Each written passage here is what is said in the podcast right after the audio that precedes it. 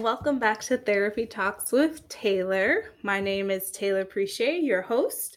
I am proud owner of A Change Within, which is a mental health private practice where I provide individual, couples, and family therapy.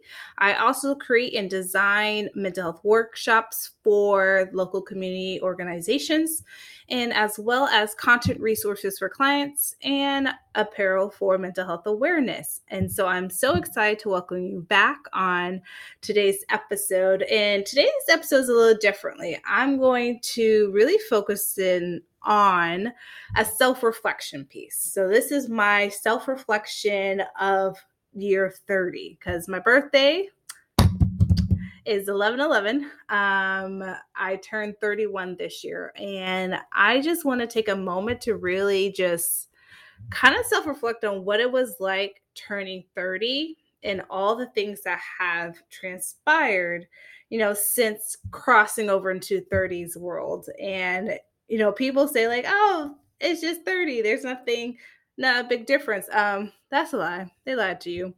Your 30s vastly different than your 20s. So kind of sit back, get on board because it's going to be a ride on little snippets of some major revelations and insights that I have developed. All right, fam. So, your 30s. Let me tell you what. It has been a, a learning experience, I will say, because my 30s, or at least my 30th year, has been a year of transformation. And I felt it leading up into that year. So from year 28 and 29, I started to feel internally like mm, something's on the horizon for me. Something is coming, something is awakening, if you will in terms of my life. Do I did I know what it was? No. So shout out to all my 28 year olds and 29 year olds. I got you. I understand like you might be feeling like, oh wait, there's something happening. I'm changing. There's a development. I feel like something's approaching. That's the year 30. And I say that because when I turned 30, it felt like a shift. And I equate it to almost like like for example, like if you go to the beach, right? You go to the beach, you have the waves that come up and there's sediment in the water. And so the first couple feet, it's not really clear. It's a little bit, you know, sand, sediment turning in the waves. Now imagine going to the same beach and there's no waves. It's just flat. You can see for miles. And you look in the water and you can see straight down because there's no churning, there's no turbulent waves. You literally have clarity. That's what I equate hitting 30 like. There has there is this shift in clarity that there is this level of focus that is like no other. I have had some of the most insightful months in my 30th year than I had, you know, in all my 20s. And it's because there's this shift in the narrative this is who I am. And I equate this like when you turn 30, you really shift into this embodiment of self that this is me, this is who I am, this is how I identify, and this is how I present myself. It becomes more in line and more concrete to where you know who you are, you know your value systems, you know how you want to come up and show out in the world. That there is no amount of distracting factors from external people or things or items that will shift your perspective on how you show up in the world. That is that clarity. You have a more in tune view of who you are as a person that it doesn't matter what a person thinks of you. It doesn't matter if they want you to wear your hair a certain way. It doesn't matter if they want you to dress a certain way. It's like, okay, respectfully, that's your aesthetics. Cool. But this is who I am. This is how I show up. That is was my 30s. I felt like, wow, okay, everything's making sense. And and there's been a lot that has happened in this last year you know having you know so some major things that have happened in year 30 is really hitting on these main categories which is relationships with others my parenting my business and how i show up and then just my self identity so, looking at relationships with others, you know, not only specifically my marriage, but also connections with my family and my closest friends, is that I am trying to be more vulnerable with my emotions and my internal thoughts. Um, I don't know if you, any of you, are out into um, horoscopes, but I'm a Scorpio. And one trait of Scorpios that I kind of low key think is really true is that we are very guarded with our internal thoughts and feelings, so much so that we only give like maybe 5% of this honest emotion or honest thought to even our most trusted people. And so, one of my biggest challenge this year 30, I try to really be more open and be more vulnerable with the people I love, with my with my husband, with my best friends, with my family, you know, even with my daughters that I want to be, you know, emotionally vulnerable to where they know more about me and they feel more connected. And also takes understanding it goes both ways. Like if I am being more emotionally vulnerable with others, I in turn am allowing them to do that to me.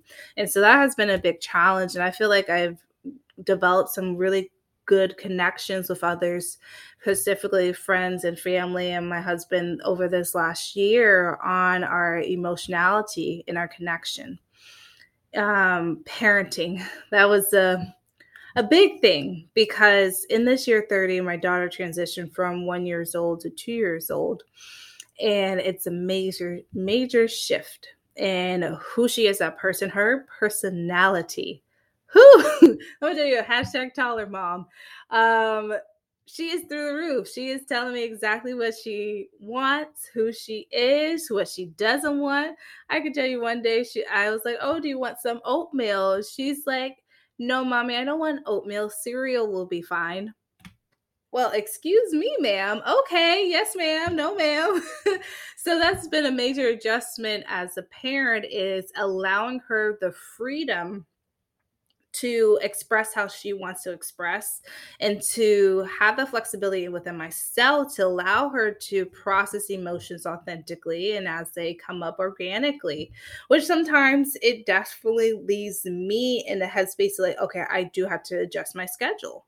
Like toddler time is a real time. It doesn't fall full or follow i should say um the normal schedules of adults. Toddler time is a whole separate plane. And so I had to humble myself in allowing my daughter to be organic and authentic in herself I had to take a step back. And that means, okay, I, she needs a little powwow right now. And I hold her and then we cry it out and I, you know, validate her emotions. It may take me 10 minutes later and maybe late to my appointment, but okay, that that's not my priority. My priority is making sure she is raised as a secured, emotionally secured individual. And so that means taking a step back. And so I've been challenging myself with that. Um, also in terms of my business has been a major shift this last year in terms of how I want to grow and that I'm not just a therapist 101. I am also more. That's why, you know, I start off every podcast with kind of listing the attributes I want to contribute to just my local my local world, you know, my local clientels and the people I interact with and networking and you know, really branch out to really start from me the groundwork to change. You know, my my idea, my purpose in life is to change the world one person at a time. And it, it, may not be the whole 8 billion people world. It may just be the world of Orlando, Florida. um, but the idea is that I got to start now. And so that has been my biggest push. And, you know, being aligned and connected with so many different people who have pushed me along the way and have you know, gently nudge me out of my comfort zone to change and to grow.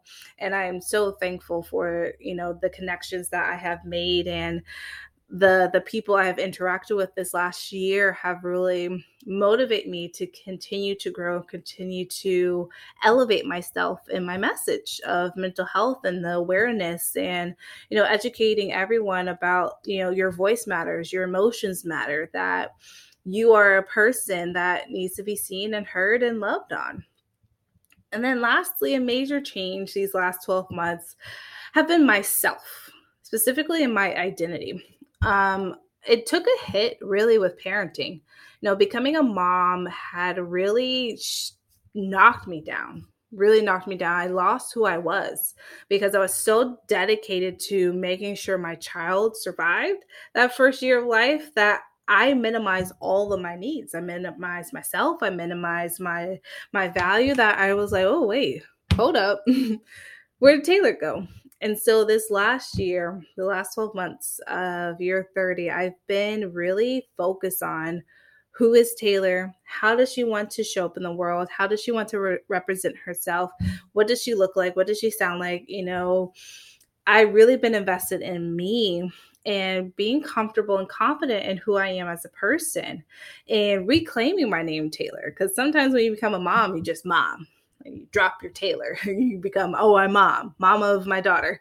Um, and as understanding that the two coexist, that I am a fantastic mom, and I'm an amazing wife, but most importantly, I am Taylor.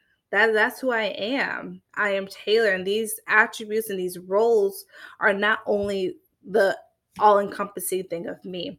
And so that has been the major thing for me in shifting on my identity of who I am and knowing that I can allow Taylor to grow and foster and have fun and hang out and still be mom and still be wife and still be family and you know friends and you know business so it, it there is a multi intersectionality of self and I feel like I'm, I'm in that zone of emerging all identities of self and allowing time for each of those to thrive. And so that's been my, you know, synopsis of my year 30. And I look forward to what the next year of 30 and one happens. And I am just so excited for the the next chapter of life.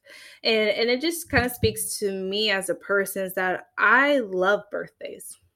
I have always loved birthdays. Um, from the from as little as little can be, I've always loved birthdays. And even growing up in my teens and in my 20s, I think birthdays are so amazing because it really becomes this two thing a reflection of the year past but a hopefulness for the year to come. And I think that's so amazing. I, and I encourage everyone listening and watching that you kind of take that approach and uh, just try it out. I say for try out for one of your birthdays that you dedicate space to reflect on the previous year. What were some of the most successful moments? What were some of the most challenging moments?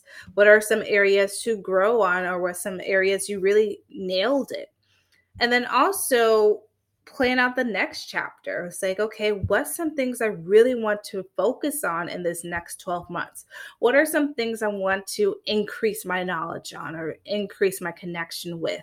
Um, so kind of doing those two reflection and then hopefulness planning of around birthdays is really helps, you know, shift that perspective to not dread your birthday, but to celebrate it because it's another year of life. And that's so pivotal that just in our society that we do have to celebrate life because, you know, we have seen time and time again, especially the last couple months that life is short sometimes it can be taken in an instant. And so, what are we doing to celebrate all the moments? So, let me know in the comments, send me a message, reach out. I would love to hear from you on how you will celebrate your birthday to come. So, let me know. Have a blessed day.